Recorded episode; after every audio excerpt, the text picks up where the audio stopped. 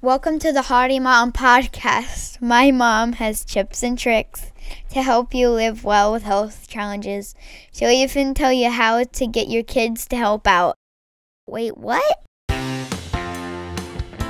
Your health challenged, girl, I get it. Hey, it's Jen, and I am so excited to be with you today. Yesterday, we talked about what not to say to someone with chronic illness because there's all kinds of things that get us riled up, get us upset, and really are rude, mean, nasty. But today, we're not talking about that. Today, we're talking about all the ways to lift someone up. Does someone you know, a family member, a friend, somebody have a chronic illness, or do you have a chronic illness? Well, let's talk about what great things you can say and what you can do to help.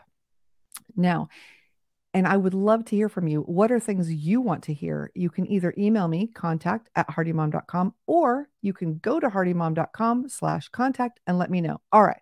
But to dive right in, the first thing you can say to someone with chronic illness is, How can I help? That's number one, because we're not going to ask.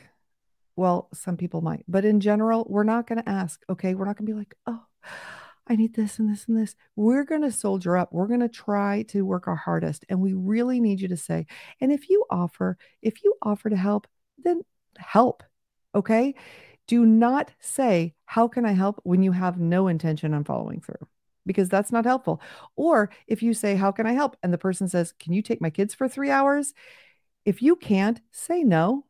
We're not babies. We can handle the truth. Just tell us. Okay. Number two, you can say, You are so strong. This can apply for someone laying in their bed because they may be laying in their bed, but they may be fighting with all they have to breathe. They may be doing all they can to sit up. They may be whatever. I mean, they're fighting whatever this is that's in their body working against them. We are strong, even if we might not look strong to people that don't have a chronic illness. Number three, I am here for you.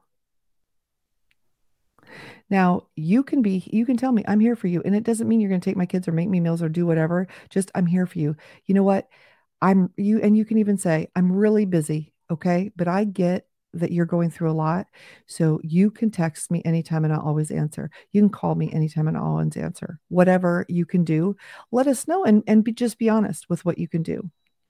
Number four, Oh my gosh, this is such a great one. And stick around for the last one because to me, this is the most important. Actually, the last two are really the most important ones to me. So stick around because I'm sure that if you've got a chronic illness, they'll help you. And if you don't, these are the things you really want to say. Okay. But number four is I want to understand. Because if you don't have a chronic illness, you don't get it right? And so you can be like, oh, I know what you're going through. My grandma had that. I know what you're going through. My best friend had that, whatever. But you you don't because maybe it's not the same. So ask. I want to understand. Let give us permission. Give us uh, when I say us, I mean the people with a chronic illness, give us permission to talk about it because we don't like to be whiners. We don't like to be victims. We don't like to complain, but sometimes we just need to get it out. Am I right? Okay. Number five, I love you unconditionally is a great thing to say to somebody with a chronic illness, especially, okay, so the older people get, the more you expect that they're going to have health things, right? So, like, I've got friends in their 70s, and when I say I'm not feeling up to going out today, they get it because they don't feel like it sometimes, although they think I'm way too young. But that's goes back to yesterday. But um, just let people know like i love you unconditionally even if you can't show up even if you flaked out on me three times. It's not really flaking out but even if you've had to cancel three times i love you no matter what okay? And along with that would be the next one which is don't worry come when you can okay? I'm going to have a christmas party i'm going to have a whatever party you celebrate. It is from 6 to 10 but i just want you to know that you can come when you can I understand that, you know, it might take you a little longer and that's okay. If you have to leave a little early, that's okay. I understand. Just come when you can. All right. Here's another one. What kind of meal would you like? Now, this is a classic. This is one of the best ones. This actually could rank in the top two. But because, like I said, we're not going to come to you and ask, Can you do this? Can you do this? Can you do this? Can you do this? Because we know we're going to wear you out and you're not going to want to help. So we're not going to ask a lot. So if you, if you notice, wow, you know what? They looked really tired today. They sound really down today. They just said that they haven't even been able to get up much for the last week. Wouldn't it be nice? Just you're going to be out, you're going to be out getting yourself something to eat, swing by. All right? Here's another one. I'm sorry you're having a rough day.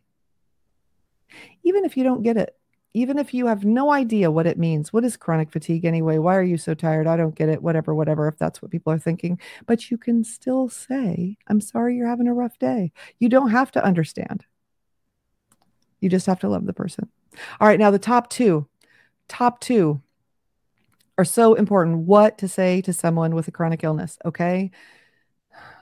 Let the kids come over so you can rest. For me, when I am feeling miserable, especially when my kids were really little. Right now, you know, the ones at home are 11 and 13. So they're, you know, they can kind of keep each other whatever or keep each other busy keep themselves busy and you know i'm not worried that they're going to like go eat a bunch of dish soap or laundry soap or get in the dry like things that kids can do when they're little i don't have to worry about that but i still don't like being in bed all the time or when i'm at the hospital especially you know so let the kids come over so you can rest. And then the thing with me is when I'm having good days, I'll have your kids come over so that you can do what you want. You can rest, you can take the nap, you can go run your errands or make a bunch of meals or whatever that you like to do.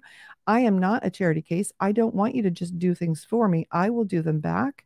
But if you take my kids when I'm really not feeling good, 10 out of 10 for me. And the last one, it's kind of even with the kids one is I'm going to the store. What can I get you? Now, in right now, we can order things, you know, I mean, just about every grocery store, Walmart, whatever, Target, you can order things and they can deliver them to you. Yes. But if you live close to the person, and they need something if they order they're not going to get it till tomorrow unless they're within that like amazon two hour thing. So or you know they pay extra money and a lot of people with health challenges don't have that extra money to pay for that like speedy quick delivery. But if you just say hey i'm going to the store what can i get? Oh my gosh you know what? We just ran out of milk today and the kids have been complaining and there's no way i can get to the store. If you could grab that for me whatever. And then you know I might not have cash, but the next time I go to the store, I'll bring it to you or I'll bring you the money tomorrow. Whatever, whatever, whatever. Apple Pay it, whatever. But I'm going to the store. What can I get? All right. And if you're the person with chronic illness, you know, you don't give them a list of 30 things to get. This is not what this is about. This is like last minute, whatever, because it's really going to help. So these are my top 10 things. What can you say to me? This is what makes me feel good we're all different. So, what are some things that would make you feel good? I really do want to know. So, make sure you contact me and let me know. Thank you so much for listening. We are about to end our series. And there's a bonus episode. So tomorrow is the se- the series finale on the bedridden moms, and I really, really cannot wait to talk to you about it and have you join me. And there's going to be a bonus because the bonus party is the 100th episode. And I am so excited. And there's going to be some giveaway things and all kinds of fun stuff. So be sure you tune in. All right. I love you so much. Thank you for being with me today. And I really do look forward to talking to you tomorrow. Hardy Mom podcast, yeah, I'm here for you.